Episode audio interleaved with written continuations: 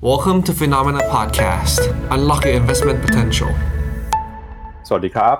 ต้อนรับคุณผู้ชมนะครับ เข้าสู่รายการข่าวเช้า Morning Brief ครับ สรุปข่าวสำคัญเพื่อไม่ให้คุณพลาดทุกโอกาสการลงทุนนะครับ วันพฤหัสบดีที่ 17 สิงหาคมครับ มาเจอกับเรา 2 คน ผมปั๊บเจรติขันติพะโล และพี่แบงค์เชนนนท์การจันนันท์ครับ สวัสดีครับพี่แบงค์ครับ สวัสดีครับปั๊บครับครับ ก็มาติดตามกันต่อนะครับ เมื่อวานนี้มีตัวเลขเศรษฐกิจที่สำคัญรวมไปถึงรายงานการประชุมของธนาคารกลางสหรัฐด้วยนะครับ เมื่อวานนี้เนี่ยคณะกรรมการเฟดก็ออกมาส่งสัญญาณนะครับว่า ยังคงเห็นความเสี่ยงเรื่องของเงินเฟ้อที่จะปรับตัวขึ้นมา ซึ่งตลาดเองก็ตีความนะครับว่าในปีนี้เราอาจจะเห็นการเดินหน้า ปรับขึ้นดอกเบี้ยต่อไปของธนาคารกลางสหรัฐนะครับ นอกจากนี้นะครับเมื่อวานนี้ก็มีการเปิดเผยตัวเลขเงินเฟ้อของทางสหรัฐอาณาจักรด้วย ตัวเลขที่เห็นเนี่ยเงินเฟ้อส่งสัญญาณชะลอตัวลงมาอย่างต่อเนื่องนะครับ แต่ทางฝั่งของกรีกเองก็ยังยืนยันว่า จะยังคงใช้นโยบายการเงินเข้มงวดต่อไป ตอนนี้ธนาคารกลางใหญ่ของโลกทั้งสองแห่งนะครับคือธนาคารกลางสหรัฐแล้วก็ธนาคารกลางกรีก ยังคงยืนยันนะครับว่าดอกเบี้ยยังคงต้องสูงอยู่ เพื่อที่จะควบคุมเงินเฟ้อให้ได้ แต่หนึ่งฝั่งครับที่เราเห็นความกังวลมาอย่างต่อเนื่องตลอดทั้งสัปดาห์ก็คือจีนนะครับพี่แบงค์ล่าสุดเนี่ยทางฝั่งของจีนเองก็มีความกังวลเพิ่มมากขึ้นครับหลังจากที่ในฝั่งของธนาคาร Shadow Banking เนี่ยตอนนี้เริ่มมีการผิดนัดชำระหนี้ปรับตัวเพิ่มสูงขึ้นมาแล้ว ตัวเลขเศรษฐกิจจีนที่ออกมาในช่วงหลังๆ ไม่ค่อยดีเท่าไหร่เราเห็นความพยายามในการกระตุ้นเศรษฐกิจของจีน ที่ยังคงไม่เป็นผลนะครับ นอกจากนี้เนี่ยจีนก็เองพยายามที่จะ หาทางแก้ไขได้ความเชื่อมั่น หนึ่งในวิธีที่เราพูดกันมาตั้งแต่เมื่อวานก็คือ ตอนนี้นะครับจีนจะระมัดระวังมากขึ้น ในการเปิดเผยข้อมูล ข้อมูลตัวไหนนะครับที่ดูเหมือนน่ากังวลจะทำให้ตลาดตกใจมากขึ้นเนี่ยทางการจีนก็บอกว่าจะระงับการเผยแพร่ไปก่อน ยกตัวอย่างเช่น ตัวเลขอัตราการว่างงานของคนหนุ่มสาวนะครับที่จะหยุดเผยแพร่ไปตั้งแต่เดือนสิงหาคมนี้นะครับ ก็ถือว่าเป็นวิธีการแก้ไขปัญหาแบบจีนๆนะครับที่เดี๋ยวเราจะมาวิเคราะห์กันว่าวิธีการเหล่านี้เนี่ยจะสามารถ เรียกความเชื่อมั่นคืนมาได้หรือเปล่า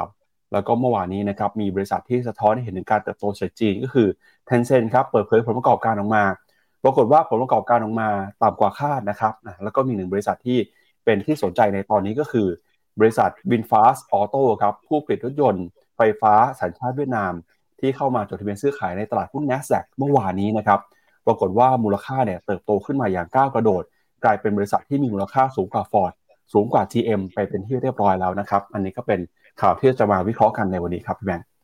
ครับงั้นเดี๋ยวเรามาเริ่มต้นกันนะครับกับความเคลื่อนไหวของตลาดหุ้นในต่างประเทศก่อน เริ่มต้นกันในฝั่งของตลาดหุ้นสหรัฐนะครับ เมื่อวานนี้ตลาดหุ้นสหรัฐครับเราเห็นความเคลื่อนไหวที่น่าสนใจคือตลาดนะครับ ก็กลับมากังวลครับกับสถานการณ์ ไม่ว่าจะเป็นการขึ้นดอกเบี้ยนะครับ รวมไปถึงการที่ Fitch Ratings ออกมาเตือนนะครับว่ามีความเสี่ยงที่จะลดอันดับเครดิต ความน่าเชื่อถือของธนาคารในสหรัฐนะครับ โดยพ้องยิ่งธนาคารขนาดใหญ่อย่าง JP Morgan นะครับ เมื่อวานนี้เราก็เลยเห็นการปรับตัวลงมาต่อของตลาดหุ้นสหรัฐครับ ดาวโจนส์ติดลบไป 0.5% S&P 500 ร่วงลงไป 0.7%ส่วน NASDAQ นะครับปรับตัวลงไป 1.15%หุ้นขนาดกลางขนาดเล็กนะครับ Russell Small Cap 2,000 ร่วงลงไปมากกว่า 1%นะครับ แล้วก็ Wix Index ตอนนี้ก็ยังคงเดินหน้า ปรับตัวสูงขึ้นมาอย่างต่อเนื่อง ตัวเลขล่าสุดนะครับขึ้นมาอยู่ที่ระดับ 16.78 จุดเป็นที่เรียบร้อยแล้วครับ ไปดูสถานการณ์ตัวตลาดหุ้นนะครับก็จะเห็นว่าดาวโจนส์ S&P แล้วก็ NASDAQ ปรับตัวลง โดยที่ NASDAQ เนี่ยปรับตัวลงแรงกว่า นั่นก็แปลว่าหุ้นเทคมีการปรับฐานลงค่อนข้างเยอะกว่านั่นเอง แล้ว VIX Index นะครับดีกลับขึ้นมาตอนนี้อยู่ที่ 16.77 ก็แปลว่านักลงทุนนั้นเปิด put option ก็แปลว่าแช่งหุ้นขาลงเนี่ยมากขึ้นด้วย ดอลลาร์อินเด็กซ์ครับดีดกลับขึ้นมาล่าสุดตอนนี้นะ เมื่อคืนนี้ทะลุเส้นค่าเฉลี่ย 200 วันเป็นที่เรียบร้อยแล้ว ดอลลาร์แข่งค่าต่อเนื่อง อยู่ที่ 103.5 ตรงนี้เนี่ยเป็นจุดสูงสุดนับตั้งแต่ตอนต้นเดือนกรกฎามาเลย แล้วมีแนวโน้มเนื่องจากผ่านเส้นค่าเฉลี่ย 200 วันได้ขึ้นมาอีกครั้งหนึ่งเป็นครั้งแรกนับ ตั้งแต่ตัวเองหลุดลงมาตั้งแต่วันที่1ธันวาเพราะฉะนั้นมีโอกาสไปต่อ แนวต้านถัดไปของตัว ดอลลาร์นั่นก็คือแถวๆประมาณสักร้อยสี่จุดห้าและอีกที่หนึ่งคือ high เดิมแถวๆประมาณร้อยห้าจุดหกซึ่งอยู่ที่แถวๆตอนเดือนมีนานะฮะเมื่อดอลลาร์แข็งค่าแบบนี้ก็แน่นอนพวกสินค้าโภคภัณฑ์นะมีการปรับตัวลงผมพาไปดูต่อเลย นั่นก็คือ ราคาทองครับเราเห็นนะฮะราคาทองหลุดต่ำกว่าเส้นค่าเฉลี่ย200วันด้วยเช่นเดียวกัน แล้วก็หลุดต่ำกว่าแนวรับจิตวิทยาคือพันเก้าลงมาเรียบร้อย ในขณะที่ WTI แล้วก็ Blend เนี่ยเห็นไหมดอลลาร์แข็งปุ๊บก็น้ำมันเนี่ยก็กลับมาอยู่ใน เทรนที่แบบว่าเป็นการปรับฐานแล้วก็ลงมาต่ำกว่าเส้นค่าเฉลี่ย 20 วันทันที ทั้งน้ำมัน WTI แล้วก็ตัว Blend เนี่ยมีแนวรับที่เส้นค่าเฉลี่ย 200 วันของตัวเอง ก็มีโอกาสที่จะลงมาทดสอบตรงนั้น ในขณะที่ทองเนี่ย เมื่อหลุดต่ำกว่าเส้นค่าเฉลี่ย 200 วันลงมาแล้วนะ ตรงเนี้ยโอ้โห ลงได้อีกลึกอะลงได้อีกลึก ถ้าดอลลาร์ยังจะแข็งอยู่ต้องไปดู time frame สั้นๆ แต่ตอนนี้คืออยู่ฝั่ง short ดีกว่านะสำหรับตัวราคาทองครับ ไปดูแผนที่หุ้นกันหน่อยครับ เมื่อวานนี้พอหุ้นในกลุ่มเทคโนโลยีปรับตัวลงมานะครับก็จะเห็นได้จากหุ้น tech หลายตัวนะครับร่วงลงมาไม่ว่าจะเป็น Meta ติดลบไป 2.5% Google นะครับติดลบไป 0.8% Amazon ร่วงลงไป 1.8% Netflix ติดลบไปเกือบ 2%นะครับ Nvidia ติดลบ 1% AMD ครับปรับลงไปถึง 3.7% Tesla นะครับติดลบ 3%ฮะแล้วก็มี Amazon Exxon Mobil นะครับช่วงนี้หุ้นเทคลงมาแรง อย่าง Tesla เนี่ยก็ลงมา ไม่แน่ใจว่า Tesla นี่ลงมาติดต่อกันหลายวันนะครับพี่แบงค์ชวนพี่แบงค์ไปดูราคา Tesla นะครับ ว่าอยู่ในจุดที่น่ากังวลหรือเปล่าครับ อือฮึครับผม ไปดูเทสลากันครับ ราคาเทสลาปรับตัวลงมาสามเปอร์เซ็นตอนนี้ที่ยี่สิบอ่าสองร้อยยี่สิบห้าเหรียญต่อหุ้น มีแนวรับที่สองสองสองครับ ผมคิดว่ายังไม่ได้หลุดแนวรับตรงนี้ ซึ่งมันพอดีกับเส้นค่าเฉลี่ยหนึ่งร้อยวันรอก่อนครับพี่ปั๊บไปดูต่อนะครับที่ในฝั่งของตลาดหุ้นยุโรปกันบ้างครับ เมื่อวานนี้นะครับตลาดหุ้นยุโรปดัชนีดัคของเยอรมนีครับปรับตัวบวกขึ้นมาเล็กน้อยนะครับ 0.14%มาอยู่ที่ระดับ 15,789 จุดฟุตซี่ร้อยอังกฤษนะครับติดลบไป 0.4%ครับ CAC 40 ของฝรั่งเศสนะครับเมื่อวานนี้ปรับตัวลงไปเล็กน้อย ติดลบไป 0.1%แล้วก็ยูโรซ็อก50 นะครับเคลื่อนไหวปรับตัวติดลบไป 0.09%นะครับส่วนยูโรซ็อก600 เนี่ยเมื่อวานนี้ก็เห็นการปรับตัวลงมาด้วยนะครับ สิ่งที่น่าสนใจในช่วงนี้ของตลาดหุ้นยุโรปก็คือการเปิดเผยตัวเลขเงินเฟ้อของสหรัฐอาณาจักรนะครับที่ปรากฏว่าตอนนี้เนี่ยเงินเฟ้อออกมาลงมาอย่างต่อเนื่องเลยนะครับเห็นสัญญาณที่ดี แต่แล้วก็ตามเงินเฟ้อที่ลงมา ในขณะนี้ก็ยังไม่เพียงพอนะครับที่ทำให้ในฝั่งของผู้กำหนดนโยบายจะปรับเปลี่ยนนโยบายมาเป็นผ่อนคลายแต่อย่างใดนะครับเงินเฟ้อยังคงเห็นสัญญาณการปรับตัวขึ้นมา แม้ว่าจะยังไม่ถึงเป้าหมาย2%นะครับแต่ก็ถือว่าลดลงมา แต่ก็ยังคงต้องใช้นโยบายการเงินเข้มงวดอยู่ครับ อืมครับผมถ้าดูจากตัวตลาดหุ้นยุโรปมันก็จะเห็นว่ายังเป็นไซด์เวย์นะ ทั้งยูโรซ็อกห้าสิบกับยูโรซ็อกหกร้อย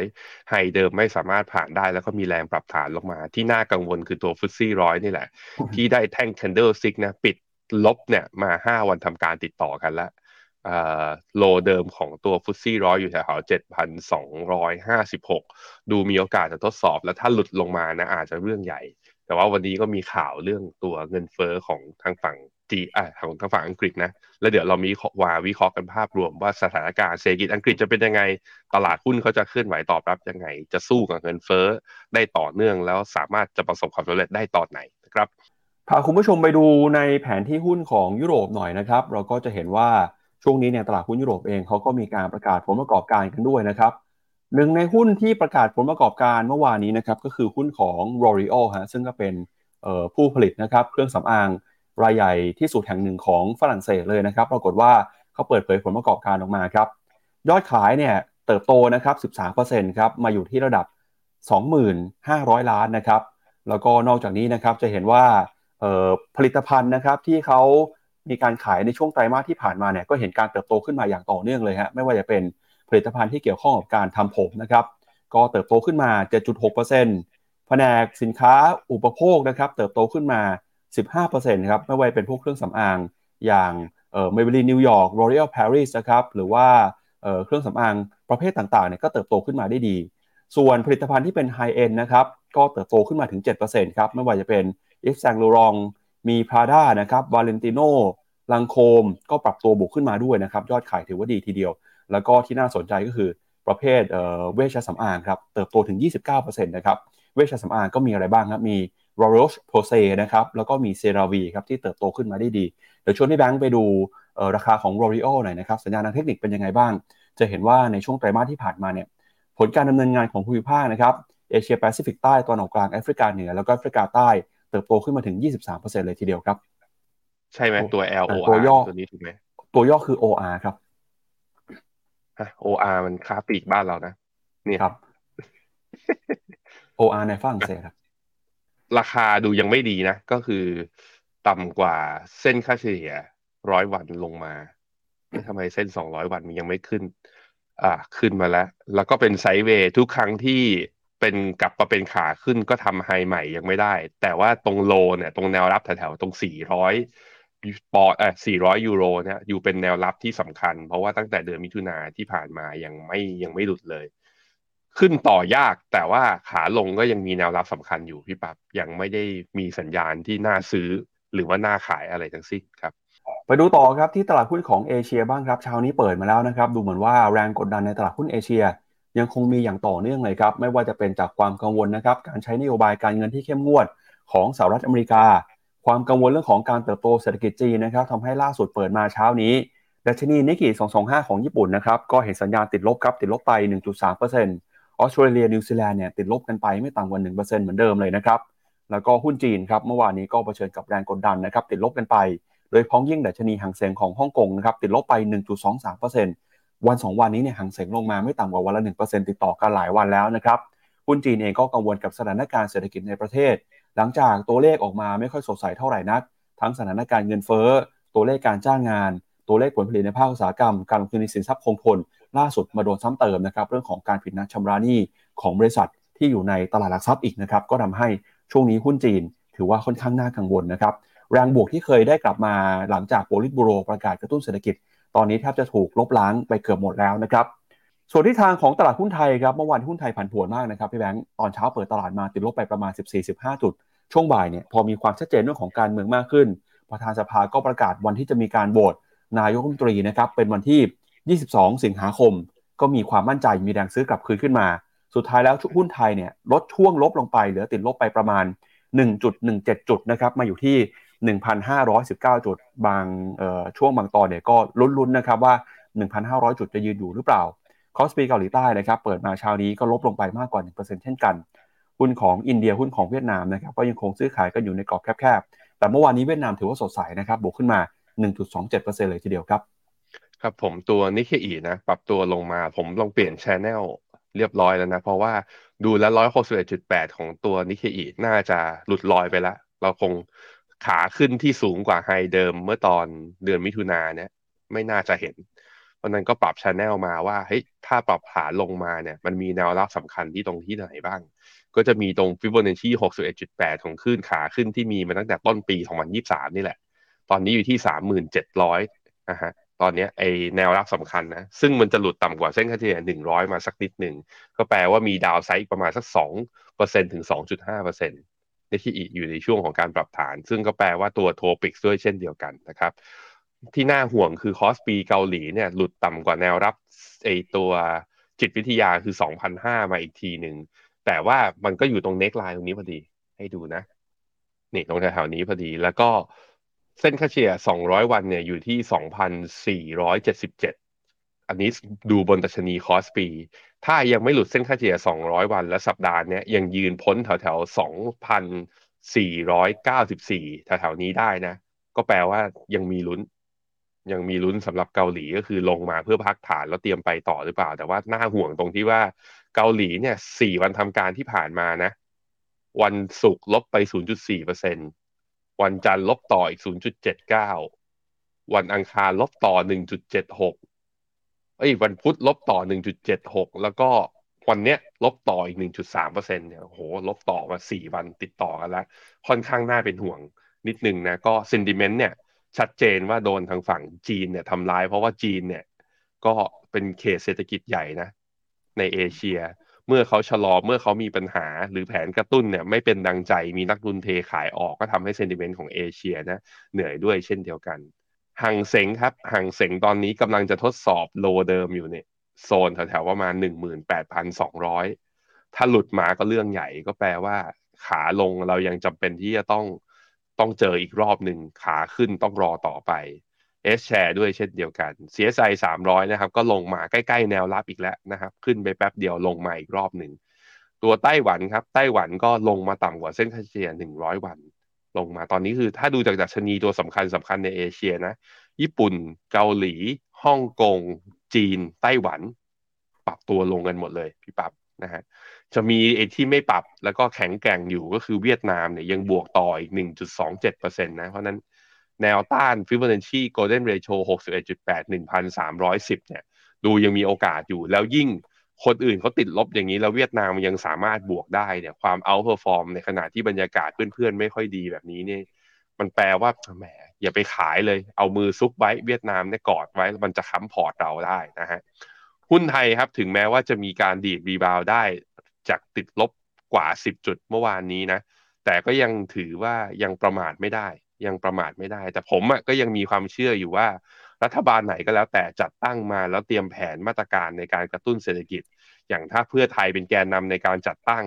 แล้วเงินดิจิตอลหนึ่งบาทไอ้หนึ่งหมื่นบาทเข้ากระเป๋า ให้ใช้จ่ายในรัศมีสี่กิโลเมตรอย่างเงี้ย ผมคิดว่ามันเกิดเซนติเมนต์เชิงบวกได้กับพวกหุ้นกลุ่มค้าปลีกซึ่งน่าจะดันดัชนีได้บ้างนั้นระยะสั้นหุ้นไทยผมคิดว่าพอจะเก่งกำไรได้ ในหุ้นที่ได้ประโยชน์จากมาตรการภาครัฐก็รอดูกันนะครับ ไปดูที่ค่าเงินครับสุดท้ายครับ ค่าเงินบาทยังอ่อนค่าต่อเนื่องตอนนี้อยู่ที่ 35.5 จุดสูงสุดเดิมของค่าเงินบาทเมื่อวันที่ 29 มิถุนายนอยู่ที่ 35.7 ดูรอบนี้มีโอกาสครับที่บาทจะอ่อนค่าแล้วทะลุตรงนี้ไป ซึ่งอันเนี้ยมันจึงเป็นเหตุผลที่สอดคล้องกันว่าทำไมถึงมองว่าหุ้นไทยพอจะเก็งกำไรได้ แต่ลงทุนยาวกว่านั้นยังต้องจับตาดูเพราะนักลงทุนต่างชาติยังไม่ได้ขนเงินกลับเข้ามาในไทยนะแล้วก็ฟันฟลอหุ้นไทยเนี่ย อย่างที่เราเคยให้ดูชาร์ตหลาย ๆ ครั้งไปว่า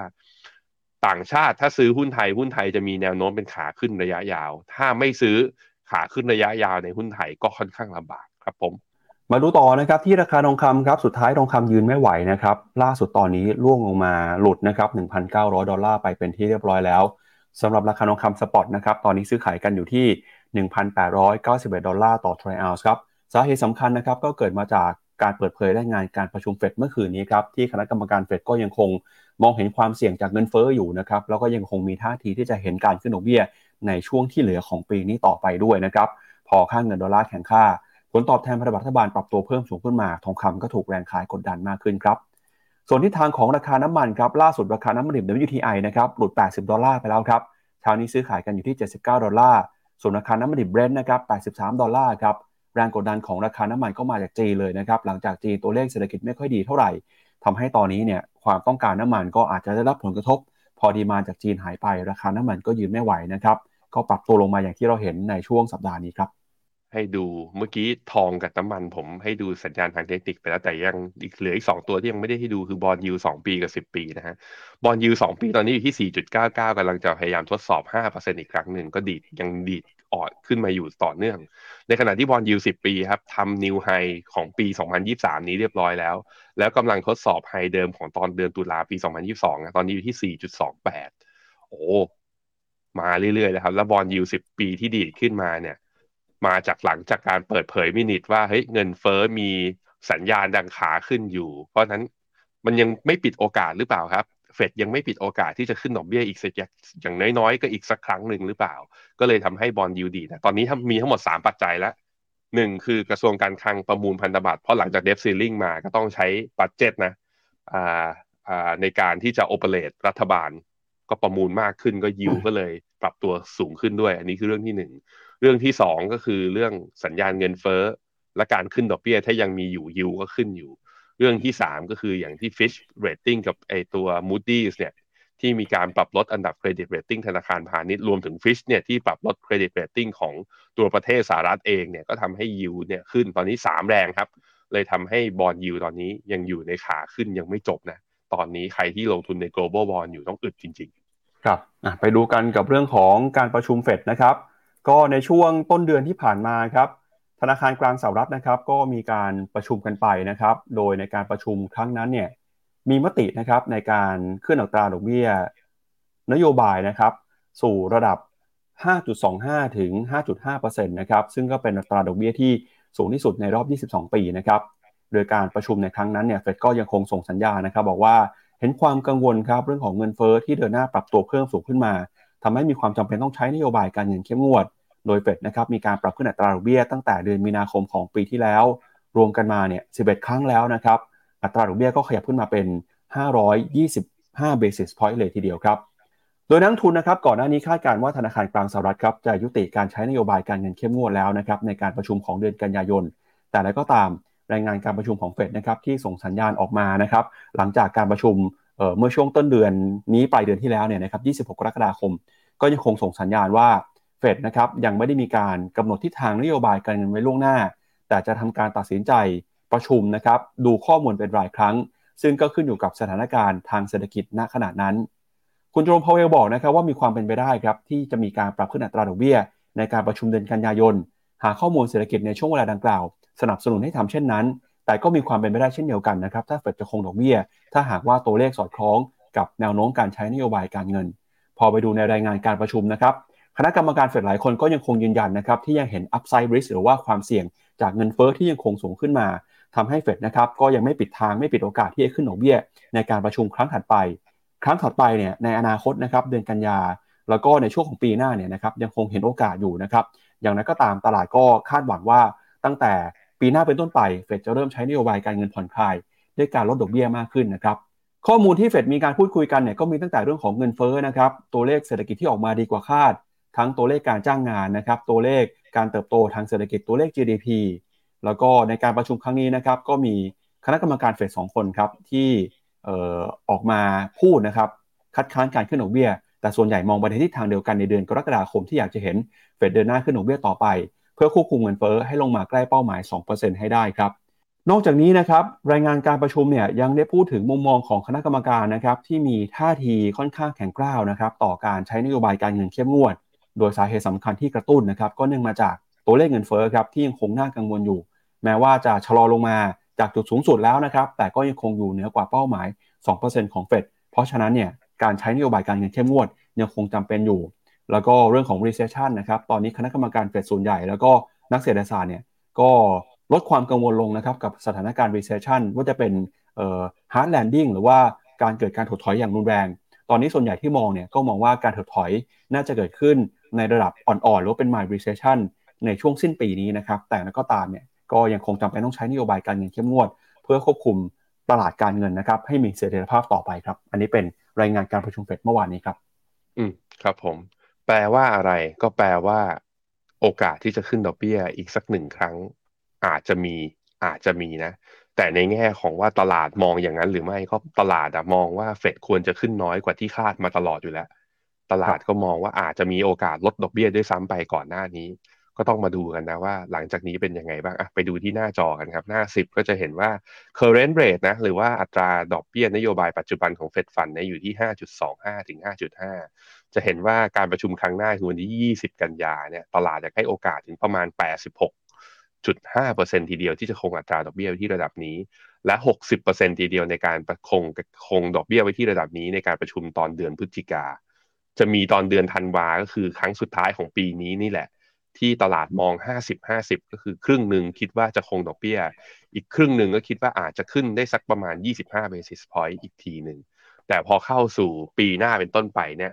ตั้งแต่การประชุมวันที่ 2 เลยคือวันที่3อ่าวันที่ 20 มีนาปี 2024 นะ ตลาดมองว่ามีโอกาสมากกว่าเอ่อมากกว่าครึ่งแล้วที่จะเฟดอาจจะลดดอกเบี้ย ซึ่ง Goldman Sachs เนี่ย call ออกมาแล้วว่าเฟดจะลดดอกเบี้ยครั้งแรก ในการประชุมวันที่ 19 มิถุนาก็คือกลางปีหน้าเฟดจะเริ่มไปลดดอกเบี้ยตอนนั้นเฟดไอตัว Goldman Sachs มองแบบนี้นะฮะอะแต่ละคนก็มองต่างกันไปแต่แน่เนี่ยตลาดยังมองยังไม่ค่อยเชื่อจากตัว minutes เท่าไหร่ ยังคิดว่ายังคงดอกเบี้ยและโอกาสขึ้นยังค่อนข้างน้อยอยู่นะครับ อันนี้ในแง่ของตลาดหุ้นเป็นยังไงกันบ้างนะฮะก็ต้องบอกว่า e a r n i n g ซีซั่นนั้นประกาศออกมาแทบจะครบหมดทุกบริษัทแล้วโดยเฉพาะบริษัทใหญ่ๆ ก็คือ ถ้าเทียบกัน Market Cap เนี่ย ผมคิดว่าเกิน 80 เกือบเกือบ 90%แล้วที่รายงานกันออกมา ต้องยอมรับครับว่า EPS ออกมานั้นยังค่อนข้างน่าประทับใจก็คือยอดขายโตกำไรโต แต่สาเหตุสำคัญที่ตลาดอาจจะเลือกปรับฐานในช่วงนี้ก็คือว่าตลาดอาจจะรอเรื่องมุมมองของเฟดก่อนเรื่องหนึ่งอีกอย่างหนึ่งคือเดี๋ยวเฟดคุณเจอโรมพาวเวลจะไป พูดที่ Jackson Hole Symposium นะเรื่องนโยบายการเงิน ซึ่งเราเห็นแล้วในหลาย ๆ รอบในช่วงหลาย ๆ ปีที่ผ่านมาประธานเฟดจะใช้เวทีนี้ในการเรียกว่าไกด์ให้ guideline ต่อการดำเนินนโยบายในปีถัด ๆ ไป ต้องมาดูว่าจะมีการ shift หรือว่าการปรับเปลี่ยนนโยบายจะเหี่ยวมากขึ้น หรือจะพิราบมากขึ้น ทั้งนั้นผมคิดว่าตลาดก็ wait and see เรื่องนี้นะฮะเพราะฉะนั้นก็ตอนนี้ก็เลยทำให้ อ่า S&P 500 เนี่ย ไปไม่ได้เรื่องหนึ่งก็คือวิ่งมาแรง ไปไม่ได้เรื่องหนึ่งก็คืออาจจะแพงไปสักนิดหนึ่ง เพราะว่าเมื่อเทียบกับหุ้นโลกนะทางกราฟทางด้านขวา จะเห็นว่าตอนนี้ S&P 500 เทรดที่ PE เนี่ย อยู่ที่บวก 2 standard deviation เมื่อเทียบกับหุ้นโลก นั้นจะเข้าหุ้นอเมริกาณตอนนี้เพิ่ม ก็ต้องกังวลเรื่องนี้นิดนึงระมัดระวังเรื่องนี้คือเรื่องความแพงเมื่อเทียบกับตัวอื่นๆ แต่อาจจะเป็นเพราะตัวอื่นๆมันถูกมากๆอย่างจีนอย่างเงี้ยโอ้โห PE กลับมาต่ำกว่า 10 เท่าอีกทีหนึ่ง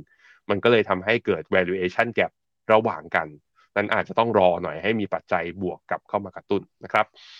ครับก็จากการประชุมของธนาคารกลางสหรัฐในช่วงปลายเดือนที่ผ่านมาไปแล้วนะครับ เดี๋ยวมาดูต่อกับแนวโน้มเรื่องของเงินเฟ้อในยุโรปบ้างครับ เมื่อวานนี้ในยุโรปเองเขาก็มีการเปิดเผยตัวเลขนะครับ เรื่องของเงินเฟ้อเช่นกันครับ รากฏว่าเงินเฟ้อของอังกฤษเนี่ยนะครับส่งสัญญาณชะลอตัวลงมาอย่างต่อเนื่องเลยครับล่าสุดนะครับตัวเลขของเดือนกรกฎาคมครับปรับตัวลงมาอยู่ในระดับ 6.8%แล้วนะครับซึ่งก็ถือว่าเป็นตัวเลขที่ต่ำกว่าที่ตลาดมีการคาดการเอาไว้นะครับโดยก่อนหน้านี้ครับตลาดคาดการว่าตัวเลขเงินเฟ้อของอังกฤษเนี่ยจะอยู่ในระดับประมาณ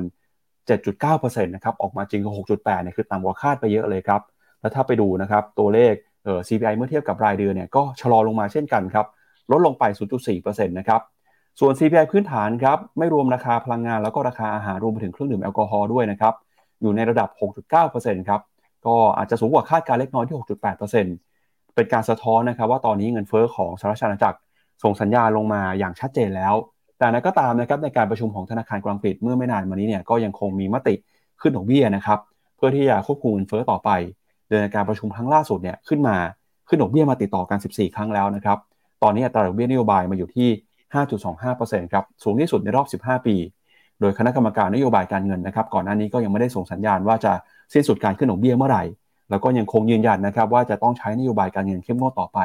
เพื่อที่จะเอาเงินเฟ้อลงมาใกล้เคียงกับ 2%ให้ได้ ก็เป็นการส่งสัญญาณที่คล้าย ๆ กันนะครับทั้งจากฝั่งของธนาคารกลางสหรัฐแล้วก็ธนาคารกลางอังกฤษแม้ว่าตัวเลขเงินเฟ้อจะส่งสัญญาณชะลอลงมาก็ตามครับพี่แบงค์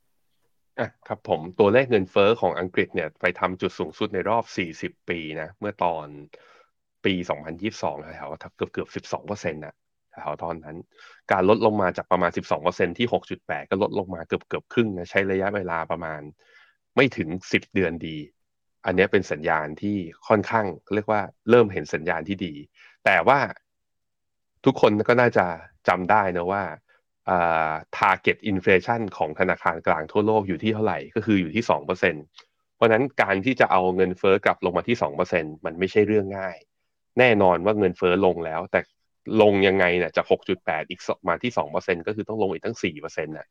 เพราะฉะนั้นก็ต้องมารอดูกันนะครับอ่าไปดูที่ชาร์ตนะฮะก็จะเห็นว่าตอนนี้นะเนี่ยเงินเฟอ้อมันลงมาล้ว6.8 target ที่ 2 2%เนี่ยเห็นล่าสุดก็คือแถวๆปี 2021 อีกโหมันต้องลงอีกเท่าไหร่เนี่ยกว่าจะเห็น เพราะฉะนั้นก็เขายังส่งสัญญาณเยียวอยู่ก็ไม่น่าแปลกใจนะฮะแล้วก็ถ้าดูหน้าต่อไปก็จะเห็นว่าตัว ดอกเบี้ยนโยบายของตัว UK ตอนนี้ก็สูงสุดในรอบกว่า 10 ปีเลย ตอนนี้ที่ 5.25 ตอนนี้เท่าแล้วนะ ตอนนี้ UK ตอนนี้อัตราดอกเบี้ยนโยบายเท่ากับ Fed Fund Rate เลยพอดี ใครจะหยุดก่อนใครจะ terminal rate สูงกว่า ดูจากทิศทางแล้ว UK อะอาจจะดอกเบี้ยนะธนาคารกลางอังกฤษอาจจะดอกเบี้ยนโยบายสูงกว่าเฟดได้ภายในครึ่งปีหลังเนี่ยภายในนี้แหละ น่าจะเห็นเห็นนะฮะคราวนี้ไปดูว่าแล้ว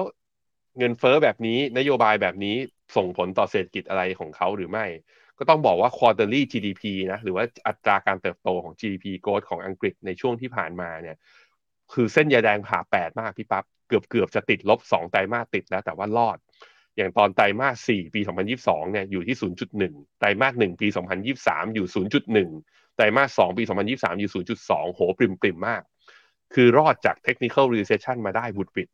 ไม่เหมือนกับเยอรมันนะที่ติดลบไป2ไตรมาสติดไปแล้ว แต่ว่าที่ระดับประมาณการเติบโตระดับประมาณเนี้ย0.1 0.2 เนี่ยยังไว้ใจไม่ได้ เกิดมีอะไรเนี่ยเซนติเมนต์นิดเดียวนะมากระทบก็อาจจะทำให้ GDP กลับมาติดลบได้อีกทีด้วยเช่นเดียวกันก็ประมาทไม่ได้นะฮะอะพี่ปั๊บพาไปดูหน่อยว่า แล้วเงินเฟ้อของอังกฤษถ้าแบ่งเป็นหมวดตัวสินค้าประเภทสินค้าเนี่ยอะไรที่มันลงมาเร็ว และอะไรที่มันยังมีสัดส่วนเยอะอยู่ครับ ครับก็จะเห็นว่าเงินเฟ้อนะครับ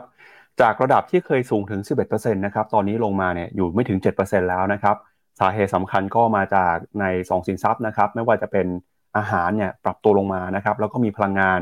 แล้วก็มีอีกหนึ่งรายการที่น่าสนใจก็คือราคาบ้านครับ ราคาบ้านที่อยู่อาศัยเนี่ยปรับตัวลงมาอย่างมีนัยสำคัญเลยนะครับ ก็เลยเป็นที่มาว่าแรงกดดันเงินเฟ้อในรอบนี้ เริ่มจะเบาบางลงไปแล้วนะครับ ก็แม้ว่าเงินเฟ้อเนี่ยจะลดลงมาจากตัวเลข 2 หลักลงมาเหลือหกปลายปลายกับ7เนี่ยนะครับ แต่ แน่นอนนะในระดับ 7%ก็ยังคงสูงอยู่ดีนะครับ เพราะว่าอัตราค่าจ้างหรือว่ารายได้เนี่ยขึ้นไม่เท่านี้นะครับ พอเงินเฟ้อสูงมากๆเนี่ยประชาชนก็จะเดือดร้อนครับ เพราะว่ารายได้ไม่ทันกับรายจ่าย เพราะฉะนั้นธนาคารกลางก็เลยยืนยันนะครับ ว่าจำเป็นต้องใช้นโยบายการเงินเข้มงวดต่อไปครับอืมครับผมไปดูในแง่ของตัวมันออนมันเชนครับก็จะเห็นว่าตัวอ่าบินพวกค่าสาธารณูปโภคอะลดลงอย่างรวดเร็วพี่ปั๊บทั้งค่าครับน้ำ ค่าไฟค่าแก๊สเนี่ยลดลง month on month เนี่ยสี่เปอร์เซ็นต์ทีเดียว อีก item หนึ่งที่ลดลงมาประมาณเยอะทีเดียวก็คือพวก communication หรือการสื่อสารคือบินค่าโทรศัพท์นี่แหละ ที่ลดลง แล้วก็มีอีกตัวหนึ่งก็คือเรื่อง clothing แล้วก็ตัว footwear ก็คือเสื้อผ้าแล้วก็รองเท้าก็มีการปรับตัวลดลงด้วยเช่นเดียวกันนะครับ โดยที่ตัวที่ยังเงินเฟอ้อที่ยังทะยานแล้วก็ยังปรับตัวขึ้นต่อเนื่องเป็นมันออนมันนะยังบวกขึ้นอยู่ก็มีเรื่อง transport ก็คือเรื่องของการขนส่ง แล้วก็มีเรื่องอาหารแล้วก็โรงแรมเนี่ยที่ยังราคาพวก service sector เนี่ยยังขยับแล้วก็ยังมีดีมาอย่างต่อเนื่อง แต่ก็จะเห็นว่าถ้าค่าสาธารณูปโภคเนี่ยลดลงมาเนี่ย fixed cost ของคนอังกฤษนะโดยเฉพาะชาวลอนดอนเนี่ยลดลงค่าครองชีพที่สูงอยู่แล้วเนี่ยก็ทำให้บรรบรรเทาได้บางอย่างไอ้บรรเทาได้ระดับหนึ่งนั้นก็ดูแล้วอังกฤษก็อาจจะมีแนวโน้มพี่ปั๊บที่ GDP ของเขาอาจจะไม่ติดลบในไตรมาสสามและไตรมาสสี่คือรอดจาก recession ได้บุดบิดด้วยเหมือนกันครับ ครับ ก็จากสถานการณ์ของอังกไปแล้วครับ พาคุณผู้ชมไปดูกับสถานการณ์ในจีนนะครับ ล่าสุดเนี่ยจีนยังคงมีความเสี่ยงเกิดขึ้นมาอย่างต่อเนื่องเลยนะครับ ช่วงที่เรารายงานข่าวไปสัปดาห์สองสัปดาห์นี้ ยังไม่ค่อยเห็นข่าวดีของจีนสักเท่าไหร่ ล่าสุดเนี่ยมีเรื่องใหม่เข้ามาแล้วครับพี่แบงก์ก่อนหน้านี้เราคุยกันไปเรื่องของเงินฝืดนะครับ เรื่องของตัวเลขการจ้างงานไม่ดี เรื่องของภาคอสังหาริมทรัพย์ผิดนัดชำระหนี้ ตอนนี้เริ่มจะลุกลามไปยังฝั่งของ shadow banking หรือว่าธนาคารเงาแล้วนะครับ สำนักข่าวบูมเบิร์กมีการรายงานว่า shadow banking ของจีนตอนนี้เนี่ยเริ่มมีการผิดนัดชำระหนี้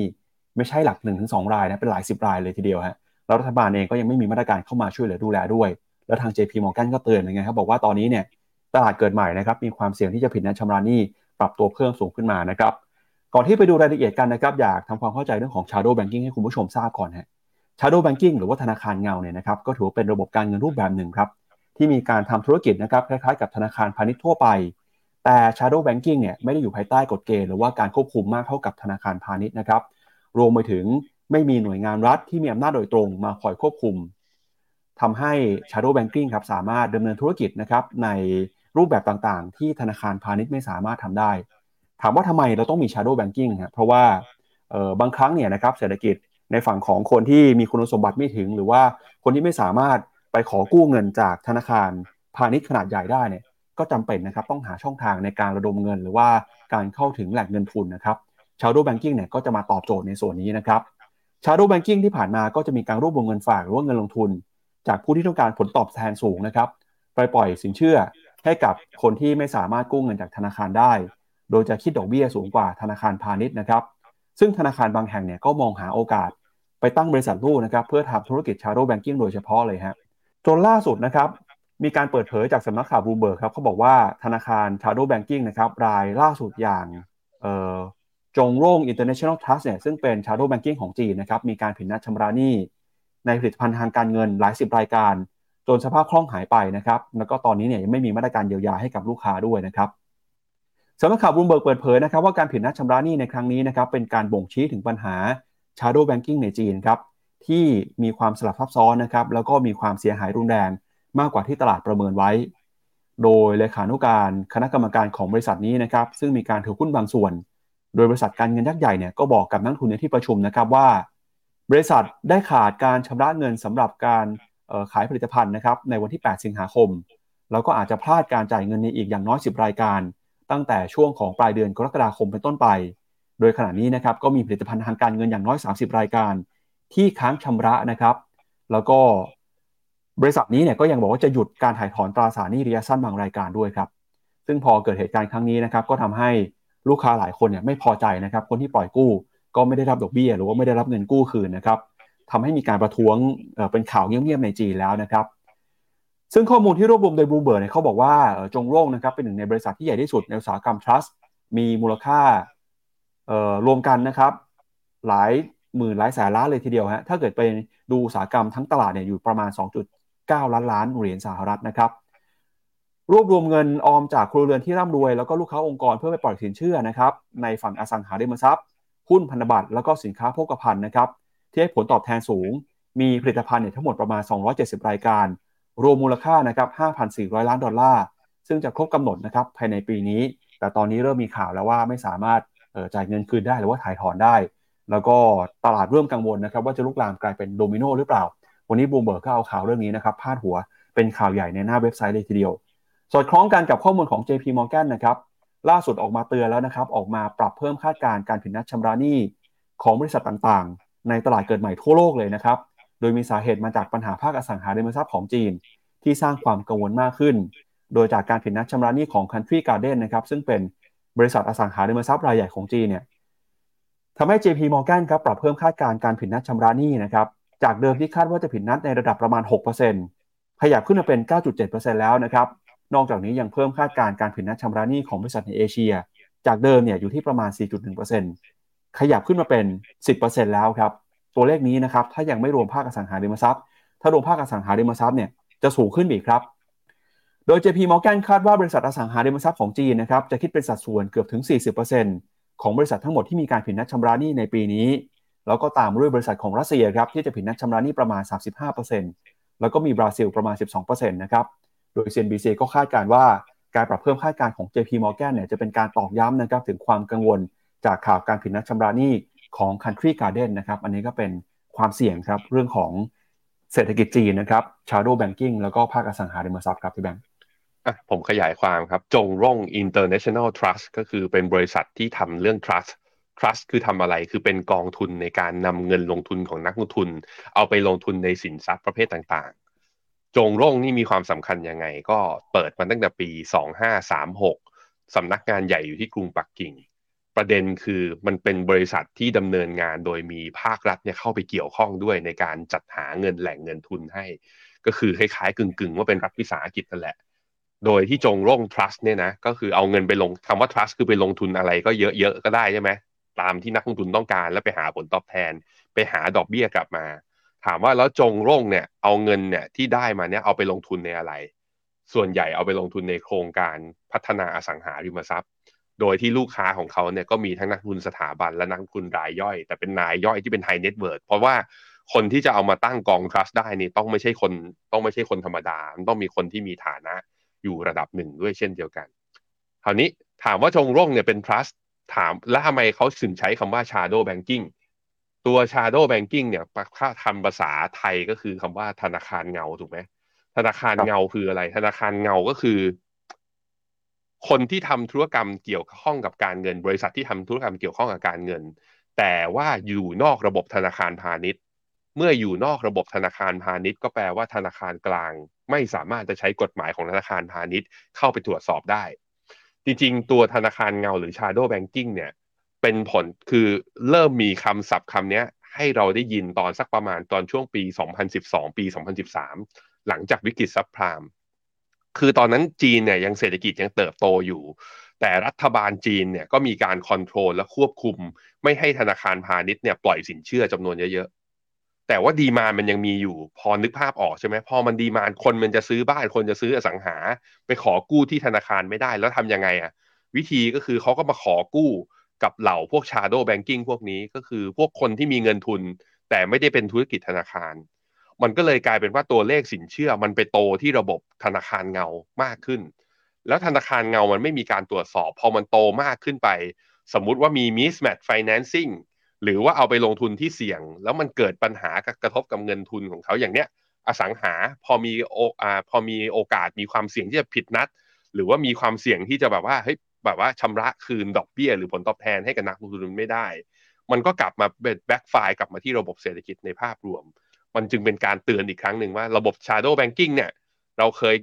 โอ้โหเมื่อสิบกว่าปีก่อนนะ ผมอ่านข่าวมาตลอดก็จำได้ว่าเฮ้ยตอนนั้นก็หนักอยู่เหมือนกัน แล้วเขาบอกว่าขนาดไซส์ของ shadow banking เนี่ยตอนนี้เนี่ยมันการปล่อยเขาเรียกการปล่อยสินเชื่อกับธนาคารเงาเนี่ยมีขนาดเยอะกว่าธนาคารพาณิชย์ด้วยซ้ำไป อืม มันเยอะขนาดไหนผมพาไปดูตัว presentation หน่อยสักเนี้ยหน้า20พี่ป้าพาไปดูหน่อย ครับเขาบอกว่าระบบ shadow banking ไม่ได้มีเฉพาะที่จีนนะ จริง ๆ แล้วก็มีทั่วโลก ต้องบอกว่านับตั้งแต่ปี 2008 ที่เกิดวิกฤตซับไพรม์มาจนถึงเนี่ยปี 2020 นะตามที่บูมเบิร์กเขามีการรวบรวมตัวเลขมาเนี่ย ปรากฏว่าตอนนี้เราไอตัว shadow banking เนี่ยมีการปล่อยเขาเรียกว่ามีการระดมเงินทุนเนี่ยแล้วมีเงินหมุนเวียนอยู่ในระบบเนี่ยเยอะกว่าระบบสถาบันการเงินหรือธนาคารเนี่ยไปไกลแล้วไปไกลแล้ว โดยเฉพาะที่จีนเนี่ยไม่ต้องสืบเลย อย่างตอนปี 2022 ผมจำได้ว่า CLSA เคยออกเปเปอร์มาแล้วก็บอกว่า ระบบ Shadow Banking เนี่ยใหญ่กว่าธนาคารข้างในจีนเนี่ยประมาณ 2-3 เท่าด้วยกันนั้นแตกขึ้นมาเรื่องใหญ่คราวนี้เอาแล้วมันไม่แตกเหรอ ก็สิ่งที่มันไม่แตกก็คือ ธนาคารกลางจีนเนี่ยรับจากตอนปี 2013 ที่ผ่านมา เขาก็มีการพยายามควบคุมไอตัว Shadow Banking เนี่ยได้อยู่ในหลาย ๆ วิติด้วยกัน อย่างที่หนึ่งคือเพิ่มความเข้มงวดในการกำกับดูแลสถาบันการเงิน ที่ไม่ได้อยู่ภายใต้ PBOC ก็คือออกกฎหมายยัดใส่มาเพิ่มเติมเลย ทำอะไรบ้างก็อย่างเช่น ต้องเปิดเผยข้อมูลกิจกรรมการการเงินของบริษัทเหล่านี้มากขึ้น ว่าเอาเงินไปทำอะไรไปปล่อยอะไรที่มันมีความเสี่ยงหรือเปล่า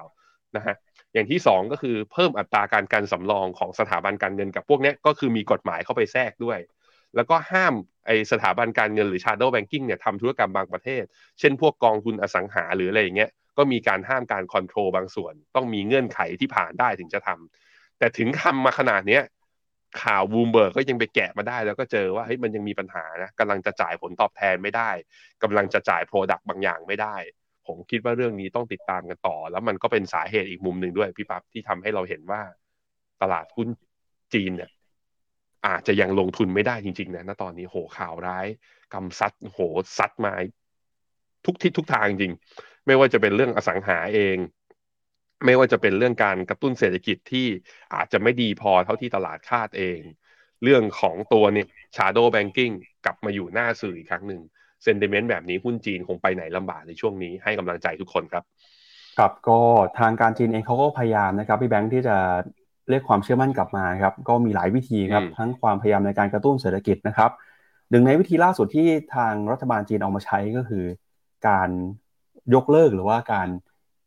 ประกาศไม่รายงานตัวเลขนะครับ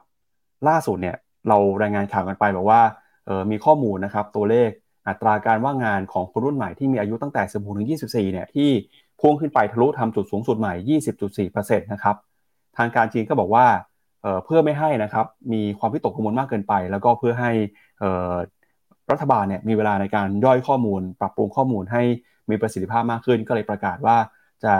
ระงับนะครับยกเลิกการรายงานข้อมูลนี้ไป ซึ่งเมื่อวานนี้เราก็พูดกันว่าเออมันเป็นวิธีการแก้ไขปัญหาแบบจีนๆนะครับพอไปดูเนี่ยไม่ได้มีแค่ตัวเลขอัตราการว่างงานของคนหนุ่มสาวเลยที่รัฐบาลจีนบอกว่าจะยุติการเผยแพร่นะครับ มีข้อมูลอีกประมาณ 6-7 ชุดด้วยกันครับ มีอะไรบ้างฮะล่าสุดเนี่ยรัฐบาลจีนออกมาบอกนะครับว่าจะระงับการรายงานยอดขายที่ดินไปก่อนครับในช่วงเดือนนี้นะครับทางบูเบิร์กบอกว่าเข้าไปดูข้อมูลเนี่ยนะครับ ราคาที่ดินที่นักพัฒนาที่ดินซื้อเนี่ยก็หายไปจากข้อมูลรายเดือนแล้วเหมือนกัน ข้อมูลตัวที่3ครับคือ เงินสำรองระหว่างประเทศครับ สิ่งที่คนสงสัยกันก็คือเงินสำรองระหว่างประเทศของจีนเนี่ยคงที่มาจนถึงปี2560 นะครับแม้ว่าจะมีการเกินดุลมากขึ้นเรื่อยๆ ก็มีการตั้งข้อสังเกตเหมือนกันว่าทางรัฐบาลจีนนะครับเขาเข้าไปแทรกแซงข้อมูลเหล่านี้หรือเปล่า นอกจากนั้นนะครับก็มีการเออไม่มีการรายงานข้อมูลของธุรกรรมพันธบัตรนะครับ โดยในเดือนมีนาคมปีที่ผ่านมาเนี่ยตลาดพันธบัตรเกิดความวุ่นวาย หลังจากที่โบรกเกอร์กองทุนตราสารหนี้ไม่เปิดเผยราคาพันธบัตรรวม ให้กับผู้ให้บริการข้อมูลที่เทรดเดอร์ใช้บริการนะครับทำให้ธุรกรรมเนี่ยก็หายไปนะครับ สื่อบางแห่งก็บอกว่าเออเป็นเพราะหน่วยงานกำกับดูแลของจีนครับพยายามแก้ไขความกังวลด้านความปลอดภัยของข้อมูลนะครับ นอกจากนี้นะครับก็มีตัวเลขอย่างผู้เสียชีวิตของโควิดนะครับที่เราก็ทราบกันว่าทางการจีนเขาก็ไม่ได้มีการรายงานนะครับ แล้วก็รวมไปถึงฮะล่าสุดก็มีการปกปิดข้อมูลการศึกษานะครับการเข้าถึงฐานข้อมูลการศึกษาของ China National Knowledge อินฟราสตรักเจอร์นะครับสำหรับต่างชาติก็ถูกระงับไปด้วย แล้วก็ล่าสุดเนี่ยก็มีการปกปิดข้อมูลนะครับ ก็คือก่อนหน้านี้เคยรายงานว่าบุคคลสำคัญของจีนนะครับมีประวัติอย่างไร มีการศึกษา มีพื้นฐานอย่างไรนะครับ ตอนนี้เขาก็บอกว่ายกเลิกการเปิดเผยข้อมูลเหล่านี้เนี่ยออกจากเว็บไซต์ทางการของจีนไปเป็นที่เรียบร้อยแล้วนะครับ ก็ต้องมาดูกันฮะว่าต่อไปจะเป็นยังไงกับจีนนะครับ ก็น่ากังวลเหมือนกันครับ อืมตลาดอสังหาเนี่ยให้ดูสไลด์หน้า 21 หน่อยตลาดอสังหาของจีนเนี่ยก็คือ New Home หรือว่าราคาบ้านใหม่เนี่ยลดปรับตัวลงมา 2 เดือนติดต่อกันแล้วนะ หลังจากที่เพิ่งฟื้นขึ้นมาเมื่อตอนเดือนมกรานี้เอง มันแสดงให้เห็นแหละว่าเพนอัพดีมาในจีนเนี่ยความต้องการในการที่จะทำให้เศรษฐกิจออกมาจับจ่ายใช้สอย ซื้อไอเทมใหญ่ๆเนี่ยยังไม่ซื้อเลยมันก็แปลว่า คนจีนเนี่ยเข้าสู่โหมดประหยัดและอดออมกันอีกครั้งหนึ่ง คราวนี้ถามว่าแล้ว GDP ของจีนในไปปี 2023 นี้เป็นยังไงบ้าง ให้ดูหน้าต่อไปก็จะเห็นว่า ก็ยังมีคนนะ ที่มองเห็นว่าจีนเนี่ยปีนี้อาจจะโตได้เกินกว่า 5%ก็มี Goldman Sachs บอก 5.4 UBS บอกจะโต 5.2 Bank of America Merrill Lynch โต 5.1 City กับ Morgan Stanley ให้ตรงกันนะ อยู่ที่ประมาณ 5%แต่ก็มีบางเจ้าแล้วที่ออกมาคอแล้วปรับลดว่า GDP อาจจะต่ำกว่า target ของภาครัฐที่ 5%ก็มีอย่าง ANZ นะครับอยู่ที่ 4.9 JP Morgan บอกว่าน่าจะโตแค่ 4.8 แล้วก็ Barclays นะบอกว่าจะโตประมาณ 4.5 ต้องบอกว่ามันปรับลดประมาณการลงมาต่ำกว่าตอนต้นปีที่เราเห็นเยอะเลยพี่ปับ๊บเห็นอย่างนี้แล้วก็น่าเป็นห่วงจริง ๆ ว่าจีนเนี่ย จะสามารถหลุดจากสภาวะ แบบว่าเศรษฐกิจที่ซบเซาแบบนี้หรือเปล่า ผมคิดว่าส่วนหนึ่งนะต้องยอมรับแหละเรื่องมาตรการปิดปิดเปิดเปิดเมืองที่ผ่านมามันนานเกินไปจนคนจีนมีมายเซ็ตคือตอนนี้ประหยัดอดออม แล้วก็ไม่ยอมออกมา spending ซึ่งก็เป็นหน้าที่ของรัฐในการที่จะจัดทำแล้วก็กระตุ้นอย่างเหมาะสม กระตุ้นมากเกินไปกระตุ้นภาพใหญ่ก็ทำไม่ได้ เพราะภาคอสังหาเองก็มีปัญหา แล้วตอนนี้มันลามมาที่ shadow banking แล้วครับ ครับไปดูหุ้นจีนเช้านี้หน่อยนะครับ เปิดทำการซื้อขายมาแล้วเป็นยังไงบ้างครับบรรยากาศการลงทุนยังน่ากังวลอยู่หรือเปล่านะครับล่าสุดครับดัชนีเซี่ยงไฮ้ Composite ของจีนเปิดมาติดลบเช้านี้นะครับลบไป 0.25%เซินเจิ้นนะครับแล้วก็ China A50ก็ปรับลงมาเช่นกันขณะที่ฮั่งเส็งครับฮั่งเส็งผมไม่แน่ใจตัวเลขนี้ถูกหรือเปล่านะครับพี่แบงค์ฝากพี่แบงค์เช็คจากชาร์ตราคาทีนึงฮะถูกดูเหมือนจะลติบดลบอยู่ไปหนึ่งจุดแปด1.9ตอนนี้ทำนิวโลแล้วครับเรียบร้อยอือฮึครับ 1.9%อันนี้คือหลุดหลุดเส้นค่าเฉลี่ยแล้วก็หลุดแนวรับสำคัญแล้วด้วยนะครับพี่แบงค์ หลุดมาแล้วเรียบร้อยครับ ตอนนี้หครันึ่บงหมื่นเจ็ดพันเก้าร้อยเก้าสิบหนึ่งหมื่นแปดท่วนอยู่ตรงนี้ นี่เป็นจุดต่ำสุดนับตั้งแต่ตอนเดือนมิถุนาปีสองพันยิบสองครับพี่ปับ๊บก็แปลว่าตอนนี้ห่างเสงทำนิวโลของปีนี้อยู่ โอ้อาการไม่ดีครับ จีนยังต้องเอ่อฝากผีฝากไข้ไม่ได้นะ ให้กำลังใจทุกคนจริง ๆ ที่มีหุ้นจีนอยู่นะตอนนี้ข่าวร้ายมันเยอะจริงๆแล้วตัวเลขเศรษฐกิจที่ออกมาอ่อนแอแถมมาตรการกระตุ้นเศรษฐกิจของทางการก็ ไม่ออกมามากเท่าที่ควรด้วยต้องรอไปเอ่อไปดูต่อครับกับการประกาศผลประกอบการของบริษัทจดทะเบียนนะครับ เมื่อวานนี้ก็มีหุ้นของ Tencent ครับเปิดเผยผลประกอบการไตรมาสล่าสุดนะครับ ก็ปรากฏว่าข้อมูลของ Tencent เนี่ยนะครับรายงานตัวเลขนะครับ ผลประกอบการไตรมาส2ครับ ในฝั่งของกำไรเนี่ยแม้ว่าจะเติบโตนะครับ แต่ก็ถือว่าเติบโตตามกว่าที่ตลาดคาดการเอาไว้ครับ ยอดขายของ Tencent นะครับในไตรมาสที่ 2 เพิ่มขึ้นน้อยกว่าคาด 11เอ่อมาอยู่ที่ 149,200 ล้านหยวนนะครับเพิ่มขึ้นจากช่วงเดียวกันของปีก่อนประมาณ 11%แต่ก็ถือว่าเป็นตัวเลขที่ตลาดยังไม่ค่อยพอใจสักเท่าไหร่ ขณะที่กำไรสุทธินะครับ Net Income ก็โตต่ำกว่าคาดเช่นเดียวกันนะครับ 41%ครับมาอยู่ที่ 26,000 ล้านหยวนนะครับจากยอดขายเกม แล้วก็ยอดขายในธุรกิจ cloud เนี่ยที่หดตัวลงไปสำนักข่าวบลูเบิร์กก็บอกนะครับว่ายอดขายของ Tencent เนี่ยต่ำกว่าประมาณการ ส่งสัญญาณการฟื้นตัวที่ยังไม่สม่ำเสมอนะครับ แล้วก็นอกจากนี้เนี่ยยังมีความเสี่ยงจากเรื่องของความผันผวนทางเศรษฐกิจของจีน แล้วก็ความเชื่อมั่นของผู้บริโภคที่ไม่ค่อยสู้ดีนัก ยอดขายของ Tencent นะครับเพิ่มขึ้นมาน้อยกว่าคาด ในช่วงไตรมาสที่ผ่านมา หลังจากยอดขายเกมนะครับแล้วก็ยอดขายของแผนกหลักต่างๆเนี่ยต่ำกว่าที่นักวิเคราะห์คาดการไว้ อย่างไรก็ตามครับโฆษณาออนไลน์นะครับเพิ่มขึ้นมา 34%ส่วนหนึ่งเป็นเพราะว่าการปรับแต่งอัลกอริทึมนะครับแล้วก็ฐานที่ต่ำ ในช่วงการแพร่ระบาดของโควิด ส่วนกำไรสุทธินะครับก็เพิ่มขึ้นมานะครับ 41%ครับ ก็ยังคงถือว่าต่ำกว่าที่ตลาดคาดการเอาไว้เช่นกันนะครับ ก็ผลประกอบการของบริษัทจีนรอบนี้เนี่ยหลายบริษัทผลประกอบการไม่ค่อยดีเท่าไหร่สะท้อนความกังวลนะครับกับเรื่องของการเติบโตเศรษฐกิจจีน ในภาพใหญ่เนี่ยถ้าเกิดภาพเศรษฐกิจไม่ดีแล้วก็ยากนะครับที่ผลประกอบการของบริษัทที่ทำธุรกิจในประเทศจะเติบโตดีตามมาครับพี่แบงค์ อะครับผมในแง่ของราคาตัว Tencent Holding นะที่เทรดอยู่ที่ตลาดฮ่องกงเนี่ยเช้านี้ปรับลดลงมาลบ 1.46%ลงมาต่ำกว่าเส้นค่าเฉลี่ย 200 วันก็ตามเซนิเมนต์ตลาดนะฮะปรับลงมา แต่ยังไม่ทำนิวโลของปีนี้นะ แต่ถ้าดูจากอาการแล้วก็ภาพแล้วก็ยังไม่ไม่สดใสเซนติเมนต์ของทางฝั่งตลาดจีนเองก็ใครประกาศงบออกมานะช่วงนี้ถึงดีให้ตายยังไงก็อาจจะแบบแค่ไม่ลงก็บุญแล้วนะฮะอะไปดูตัวห่างเสงเนี่ยถ้าไปดู เอ่าไม่ให้ห่างเสงไปดูเทนเซ็นหน้าต่อไปพี่ปั๊บหน้า 25 ก็จะเห็นว่าอ่าหนึ่งในหมวดธุรกิจที่ยังเติบโตได้ดีคือธุรกิจเกม ซึ่งเมื่อกี้มันอ่า อันเนี้ยมันต่างจากเมื่อวานนี้ที่เรารายงานตัวเกมของ C Group นะ ที่มีการีนาก็จะเห็นว่า ตัวธุรกิจเกมของ C เนี่ยมีปัญหาคือชะลอหดตัว แต่ถ้าลองเทียบตัวเกม ของ Tencent เนี่ยได้เทียบกับบริษัทเกมเจ้าอื่นๆอย่าง NetEase Electronic Arts หรือว่า Ubisoft Entertainment เนี่ยจะเห็นว่าราคาเนี่ย outperform มากกว่า เกมใน Tencent ที่ผมพอจะนึกออกที่เป็นเกมดังๆนะก็มีอย่าง League of Legends ใช่ไหมคนก็ยังเล่นอยู่ อีกตัวหนึ่งที่โด่งดังมากๆ แล้วก็คนก็ยังเล่นอยู่ต่อเนื่องก็คือตัว PUBG ทั้ง PUBG PC หรือโมบายก็ยังเห็นก็ยังเห็นน้องๆก็เล่นกันอยู่ ก็กระแสของเกมเนี่ยผมคิดว่ามันก็อยู่ที่ว่ามันทำให้คนยังเสพติดและยังเล่นได้ต่อเนื่องหรือเปล่า ก็จะเห็นว่า การแบนที่ข้างในจีนนะไม่ให้จำกัดให้เยาวชนไม่ได้เล่นเยอะเนี่ย แต่ถ้าถ้าถ้าคนในโลกนี้ไม่ใช่จีนเนี่ยยังเล่นอยู่นะ มันก็ยังพอจะมีโอกาสนะครับอะไปดูตัว e a r n i n g revision ของตัว Tencent Holding หน่อยฮะนักวิเคราะห์ทั้งหมดประมาณ3เอ่อ74 ราย ให้คำแนะนำซื้อ 70 ราย โดยมี upside เนี่ยจากราคาปัจจุบันเนี่ย36%โดยมี target ที่ 446 ก็ถือว่าน่าสนใจในแง่ว่าเฮ้ย target ยังค่อนข้างบนค่อนข้างสูงนะ แต่กลับมาที่หน้าจอผมนะ ก็จะเห็นว่า Tencent Holding เนี่ย ดูเหมือนจะมี upside โห 400 นี่ก็คือทำ new high นะทำนิวไฮของปี 2023 ไปไกลเลย แต่ตอนนี้มันหลุดเส้นค่าเฉลี่ย 200ไงเพราะนั้นระยะสั้นมันบอกเราว่ายังไม่ขึ้นนะ ทุกคนรอไปก่อนครับ ครับ ไปดูอีกหนึ่งบริษัทครับ บริษัทรถยนต์ไฟฟ้าสัญชาติเวียดนามนะครับที่เข้ามาจดทะเบียนซื้อขายในตลาดหุ้นสหรัฐเมื่อวานนี้นะครับก็คือ VinFast Auto ครับปรากฏว่าตอนนี้เนี่ยเป็นหนึ่งในหุ้นนะครับที่ได้รับความสนใจ จากนักทุนทั่วโลกครับการเข้ามาจดทะเบียนซื้อขายเนี่ยนะครับทำให้มูลค่าบริษัทเนี่ยเดินหน้านะครับปรับตัวสูงขึ้นมาอย่างต่อเนื่องทะลุนะครับ85,000 ล้านดอลลาร์แล้วนะครับก็คิดเป็นเงินไทยก็ประมาณสัก 3 ล้านล้านบาทนะครับซึ่งระดับมูลค่า Market Cap ขนาดนี้เนี่ยถือว่าสูงกว่าบริษัทรถยนต์ยักษ์ใหญ่ของสหรัฐอย่าง Ford หรือว่า GM แล้วก็ Mercedes ด้วยนะครับ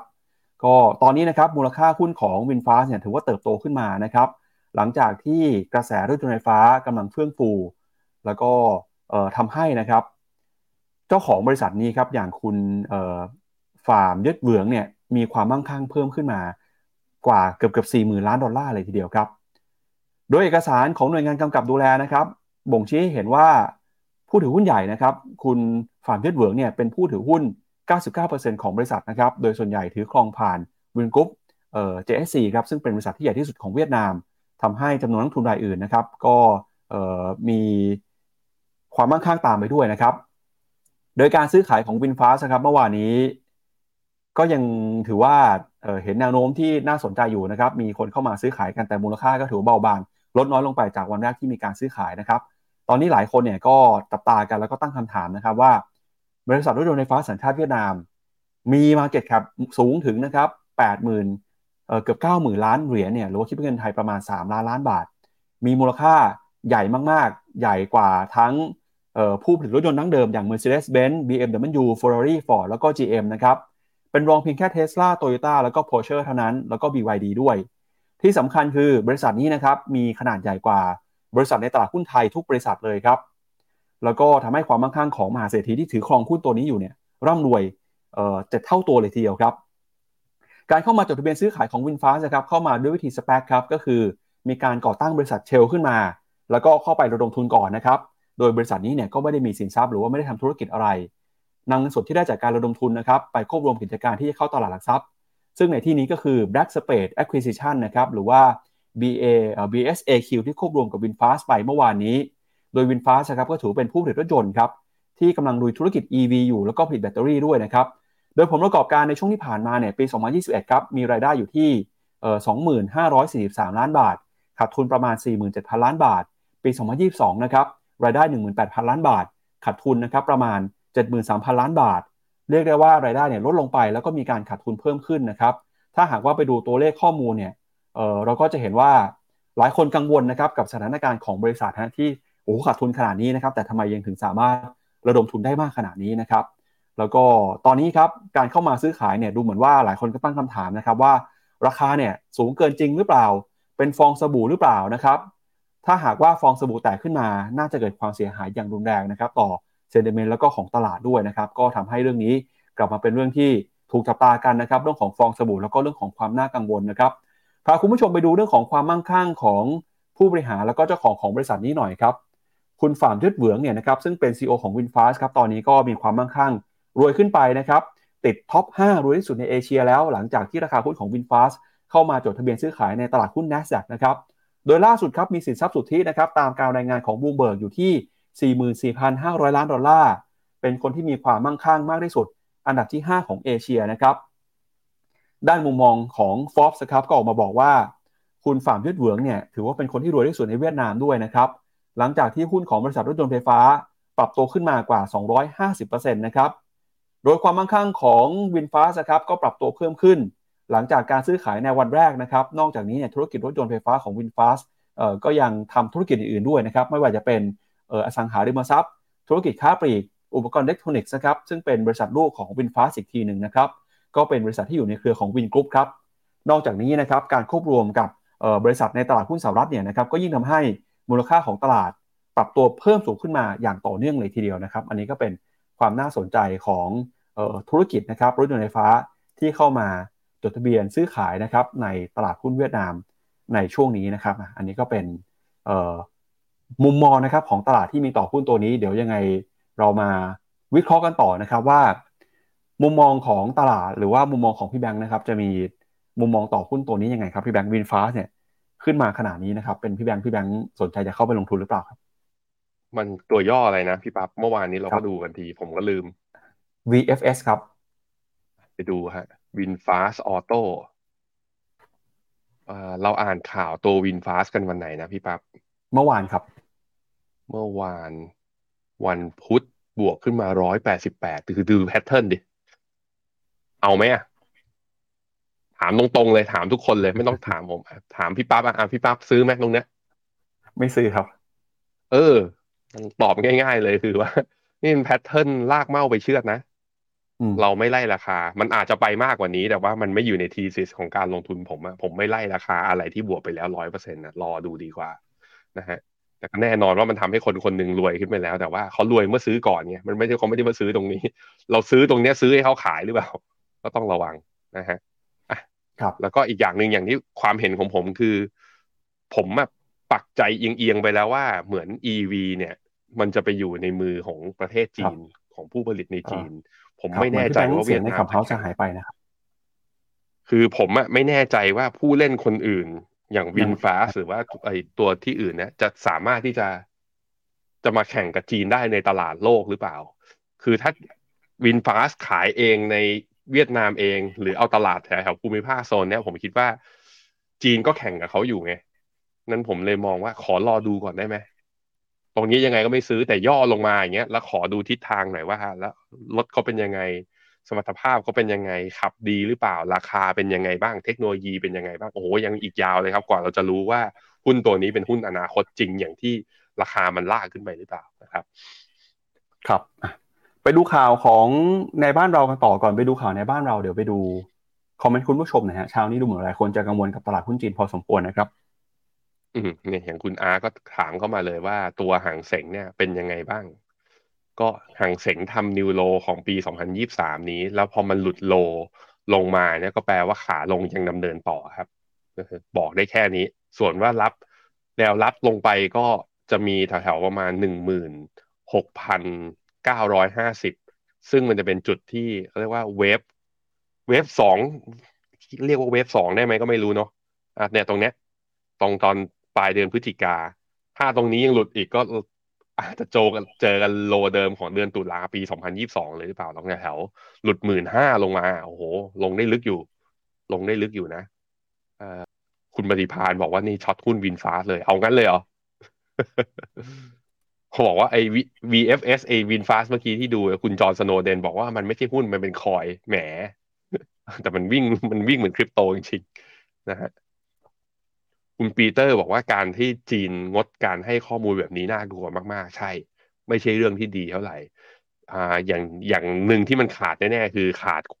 ขาดความโปร่งใสในแง่ของการรายงานเนี่ย มันก็จะทำให้นักลงทุนเนี่ย ที่แบบว่าแคร์เรื่องนี้มากๆ ก็อาจจะไม่กล้าใส่เงินเข้าไปนะฮะแต่ไอคนที่แคร์เรื่องนี้มากๆ ก็คงไม่ลงทุนจีนตั้งแต่แรกอยู่แล้ว ผมคิดว่าอย่างนั้นนะฮะคุณขนมก็เลยถามว่าอเมริกากับจีนน่ะ ออกมาสักพักสักครึ่งหนึ่งก่อนดีไหมข่าวไม่ดีทั้งตลาดเลยกลับไปอยู่ดูที่ timeframe นะ จีนตอนนี้พอตลาดมันทำ new low สำหรับผมก็คือ ก็จำเป็นต้องรอ ใครที่มีอยู่แล้วแล้วยังขาดทุนหนักๆอยู่ แล้วก็เต็มพอร์ตอยู่แล้วก็อาจจะต้องหาจังหวะเฉลี่ยแต่ไม่ใช่ตรงนี้จริง ๆ ใครที่อยากจะซื้อเพิ่มผมไม่แนะนำนะสำหรับจีนตอนนี้ ยังต้องรอดูก่อนพัฒนาการในด้านดีเนี่ย หาไม่เจอเลยจริง ๆ นะฮะทางฝั่งอเมริกาเนี่ยย่อลงมาหน้าเก็บสะสม เพราะว่าตัว e a r n i n g หรือว่าตัวประกาศงบผลการงานออกมาแล้วไม่ได้แย่นะ ออกมาโอเค ออกมาใช้ได้อยู่ แล้วก็หลายๆ House อย่าง Goldman Sachs ก็ขอออกมาแล้วว่าอเมริกาอาจจะหลีกเลี่ยง recession ได้ ปีนี้ไม่ลดอ่าปีนี้คงไม่ขึ้นดอกเบี้ย แล้วปีหน้าค่อยลดก็แปลว่า inflation อาจจะเอาพอจะเอาอยู่ อเมริกาผมคิดว่าเจอเขย่าเรื่องของตัว Fitch Rating กับตัว Moody's เนี่ยที่มีการหั่นตัว credit rating ของธนาคารพาณิชย์ลงก็อาจจะมี sentiment ตรงนี้นิด ที่ทำให้ตลาดมีการปรับฐาน บวกกับอีกเรื่องหนึงคือ sell on fact ก็คือมันงบมันออกหมดแล้วอะไม่มีอะไรที่จะเอ่อมาเป็นปัจจัยบวกในระยะสั้น ตลาดก็มีการ take profit กันออกไปก่อนนะครับ คุณกิฟต์ก็บอกว่าตอนนี้เจ็บกับจีนแล้วก็เทค US ลบอยู่ประมาณ 40-50 ลงไปตอนต้นปี 2021โอ้โหไม่เคยถัวเข้าเตาถั่วตอนนี้ยังยังครับ ยังครับ ใจเย็นๆ ใช้วิธีคือถ้าถัวแบบว่าเข้าปุ๊บ แล้วก็จะถือลืมแบบตอนซื้อตอนปี 2021น่ะ อย่างนั้นอย่าทำแต่ถ้าแบ่งเป็นก้อนน่ะ สมมตินะว่าเรามีอยู่แล้วก็แบ่งสักประมาณ 3-4 ก้อนแล้วค่อยๆ ทยอยเข้าคือ วางไม้ในการทยอยสะสมให้ดีหลังจากนี้ไปอะ ผมคิดว่าดาวไซด์ของจีน ไม่ควรจะมีนิวโลของเดือนตุลาปี 2022อะไม่ควรจะหลุดต่ำกว่าตรงนั้นแล้วเพราะมันมันจะคืออย่างน้อยๆ คือจีนก็เปิดประเทศกลับมาแล้วนะ คือไม่ได้กลับไปปิดแล้วกิจกรรมทางเศรษฐกิจมันไม่ได้หดตัว แบบนั้นอีกนะมันก็ขึ้นอยู่กับว่าจีนจะใช้นโยบายตอนไหนจังหวะไหน ในขณะที่ทางฝั่งหุ้นอเมริกาเนี่ย ผมคิดว่าเออไปดูกราฟหน่อย ถ้าลงทุนเทคใช่ไหมก็เอาอาดูที่ NASDAQ ร้อยแล้วกัน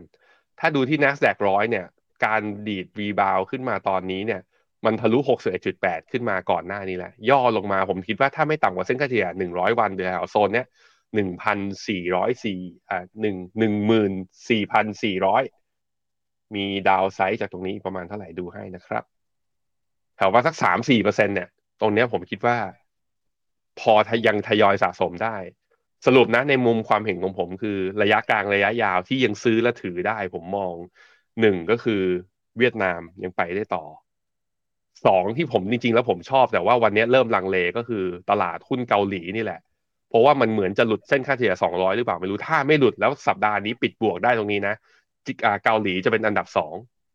แต่ถ้าเกาหลีหลุดเนี่ยเส้นค่าเฉลี่ย 200 วันในกราฟ day ลงมานะ ผมจะให้อเมริกาเนี่ยขึ้นมาเป็น top เป็น top two แทน ก็จะเป็นมีอยู่ 3 ตลาดครับ เวียดนามเกาหลี แล้วก็หุ้นเทคอเมริกาในความเห็นผมนะ โอเคพี่ปั๊บครับครับไปดูเรื่องของนโยบายการเงินในบ้านเราบ้างครับ เมื่อวานนี้นะครับมีการเปิดเผยรายงานการประชุมของ คณะกรรมการนโยบายการเงินธนาคารแห่งประเทศไทยนะครับ โดยที่ประชุมในตอนนั้นเนี่ยก็มีมตินะครับขึ้นอัตราดอกเบี้ยนโยบาย 25 basis point ครับมาเป็น 2.25%นะครับ โดยมุมมองของกรงงก็ประเมินนะครับ ว่าบริบทของเศรษฐกิจไทยเนี่ยกำลังฟื้นตัวเข้าสู่ระดับที่มีศักยภาพ แล้วก็นโยบายการเงินนะครับ ก็ยังคงมีความเหมาะสมครับ เพื่อที่จะดูแลกรอบเป้าหมายเงินเฟ้อ แล้วก็เรื่องของเป้าหมายการเติบโตเศรษฐกิจให้เป็นไปอย่างยั่งยืนนะครับ ป้องกัน การสะสมความไม่สมดุลทางการเงินนะครับเรื่องของอัตราดอกเบี้ย แล้วก็รวมทั้งรักษาขีดความสามารถของนโยบายการเงินที่จะรับมือกับความไม่แน่นอนที่อยู่ข้างหน้าด้วย ขณะที่มุมมองของผู้ว่าการธนาคารแห่งประเทศไทยครับออกมาระบุว่าตอนนี้ นโยบายการเงินก็เริ่มจะเข้าใกล้จุดสมดุลแล้วนะครับคือจุดที่ดอกเบี้ยอยู่ในระดับเหมาะสม สอดคล้องกับศักยภาพเศรษฐกิจ แล้วก็หนี้ครัวเรือนตอนนี้นะครับยังยืนยันว่าไม่อยู่ในขั้นวิกฤตแต่หากปล่อยให้หนี้สูงต่อไปเนี่ยอาจจะเป็นวิกฤตได้นะครับ อันนี้ก็เป็นมุมมองจากฝั่งของแบงก์ชาติครับ อีกเรื่องหนึ่งนะครับที่เราจะต้องติดตามกันต่อนะครับในช่วงวันที่ 22 นี้ก็คือ เรื่องของธนาเรื่องของการประชุมสภาครับ ล่าสุดเนี่ยทางประธานสภาก็ออกมายืนยันแล้วนะครับว่า จะเปิดให้มีการโหวตนะครับ นายกลงมติสสสวโหวตนายกรอบที่ 3 วันที่ 22 สิงหาคมนี้ครับ โดยในวันมูฮัมหมัดนอมัทานะครับประธานสภาผู้แทนราษฎรแถลงถึงกำหนดการวันลงมติเลือกนายกนะครับ ว่าหลังจากที่สารรัฐธรรมนูญมีมติกระฉัน ไม่รับคำร้องของผู้ตรวจการแผ่นดิน ที่ขอให้วินิจฉัยนะครับมติของที่ประชุม ห้ามเสนอชื่อแคนดิเดตนายกซ้ำในสมัยประชุมเดียวกันเนี่ยซึ่งก็ถือว่าการยกคำร้องนี้นะครับทำให้สิ่งที่ทางรัฐสภาเนี่ยประชุมไปแล้วนะครับ ก็ถือว่าเป็นการยืนยันมติเดิมครับ ก็จะต้องนำไปสู่กระบวนการโหวตต่อวันที่ 12 สิงหาคมนี้นะครับ ถ้าดูไทม์ไลน์เนี่ยตอนนี้ก็กำลังจะเข้าสู่นะครับช่วงที่มีความสำคัญในเรื่องของการเมืองไทยครับที่เราจะทราบกันแล้วว่า สุดท้ายแล้วเนี่ยพรรคเพื่อไทยจะสามารถจัดตั้งรัฐบาล รวมคะแนนเสียงโหวตทั้งสสสวได้ตามที่เราจับตากันอยู่หรือเปล่าครับพี่นัง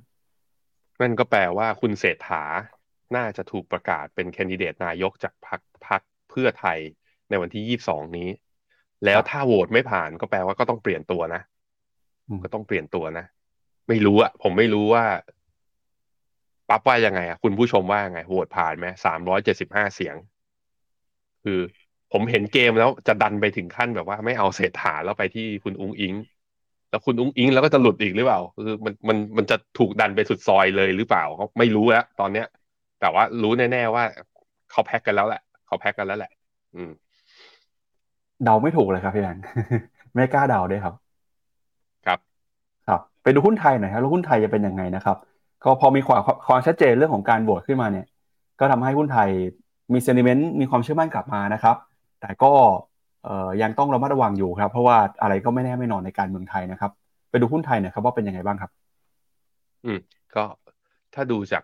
อ่าขอให้ทะลุกรอบเนี่ยไซด์เวดาวอันนี้ขึ้นไปให้ได้นะและยืนเหนือเส้นค่าเฉลี่ย 20 วันได้หล่อๆเป็นไปได้เนี่ยไอตอนที่มันทะลุเส้นค่าเฉลี่ย 100 วันตอน 31 ตุลาตอนนั้นอะเกิน 1,550 ขึ้นไปอะ กลับไปยืนแถวๆนั้นให้ได้ ถ้ายืนได้นะ พร้อมกับว่าโหวตผ่าน จบได้คอรมอจัดตั้งรัฐบาล พร้อมประกาศมาตรการกระตุ้น ผมคิดว่าพันหกยังน้อยไปเลยหุ้นไทยอะมีโอกาสไปต่อ ก็เก่งกำไรระยะสั้นกับหุ้นที่ได้รับประโยชน์จากมาตรการกระตุ้นนะหลังจากนั้นเป็นต้นมารอดูกันแล้วกันนะครับ แต่ว่าระยะยาวเนี่ยผมคิดว่าก็ต้องรอให้นักลงทุนต่างชาติเนี่ยกลับเข้ามาซื้อสุทธิ ซึ่งยังไม่เห็นนะยังไม่เห็นวี่แววว่าเขาจะกลับมาตอนไหน ให้กำลังใจทุกคนครับ ครับไปดูข้อมูลประกอบหน่อยนะครับ ตอนนี้มูลค่าหุ้นไทย เปรียบเทียบกับตลาดหุ้นในต่างประเทศแล้วถือว่าเป็นยังไงบ้างครับ ครับผมก็หุ้นไทยเราก็เราลงมา underperform ก็จริงนะ แต่มันก็มาพร้อมกับว่าตัว EPS ของเราก็คือถูกปรับประมาณการที่แย่กว่าตลาดหุ้นโลกด้วย ในขณะที่ PE เราเราถูกกว่าหุ้นโลกก็จริง แต่ว่าก็นั่นแหละครับ คือเรามีปัญหาเรื่อง growth นะ หรือว่าอัตราการเติบโตของกำไรนะกับยอดขายที่อาจจะยังต่ำกว่าค่าเฉลี่ยของโลกอยู่นั้นเรื่องถูกเนี่ยไว้ใจหุ้นไทยครับ เราถูกมาหลายเราถูกมาสักระยะหนึ่งแล้ว แต่เรื่องจะไปต่อไหมมันหลายปัจจัย ปัจจัยหนึ่งก็คือเรื่องการจัดตั้งรัฐบาลนะครับครับก็ก่อนจากกันไปวันนี้นะครับ ชวนคุณผู้ชมครับมาร่วมกิจกรรมที่น่าสนใจของฟิโนมินานะครับในวันที่ 9 กันยายนนี้ครับเราจะมีงานใหญ่นะครับ FA Summit 2023 ครับ ให้ความรู้นะครับเรื่องการเงินการลงทุน ทั้งคนทั่วไปที่สนใจ แล้วก็ดูเป็นหนึ่งที่ปรึกษาทางการเงินด้วยนะครับก็รอดูรายละเอียดครับเดี๋ยวเราจะเปิดรับสมัครแล้วก็ลงทะเบียนนะครับ งานจัดขึ้นวันที่ 9 กันยายนนี้นะครับเวลาบ่ายโมงถึง4โมงครึ่งณโรงละคร KBank Siam Pic-Ganesha สยามสแควร์วัน งานนี้ Finnomena นะครับ partnership ร่วมกันกับ Franklin Templeton ครับ กับผม เอาละครับ และนี่ก็เป็นทั้งหมดนะครับ ของรายการข่าวเช้า Morning Brief วันนี้ครับ เราสองคนและทีมงานลาไปก่อน พรุ่งนี้กลับมาเจอกันใหม่นะครับ วันนี้สวัสดีครับ สวัสดีครับ ในโลกของการลงทุนทุกคนเปรียบเสมือนนักเดินทาง คุณล่ะเป็นนักเดินทางสายไหน กองนี้ก็ดี เทรนด์การลงทุนนี้ก็มา ใครว่าดีเราก็ไปหมดแต่ไม่ค่อยเวิร์กให้ Finnomena Exclusive บริการที่ปรึกษาการเงินส่วนตัว ที่พร้อมช่วยให้นักลงทุนทุกคนไปถึงเป้าหมายการลงทุน สนใจสมัครที่ f i n o m e f i n o m e n a e x c l u s i v e หรือ line at f i n o m e n a p o r t คำเตือนผู้ลงทุนควรทำความเข้าใจลักษณะสินค้าเงื่อนไขผลตอบแทน และความเสี่ยงก่อนตัดสินใจลงทุน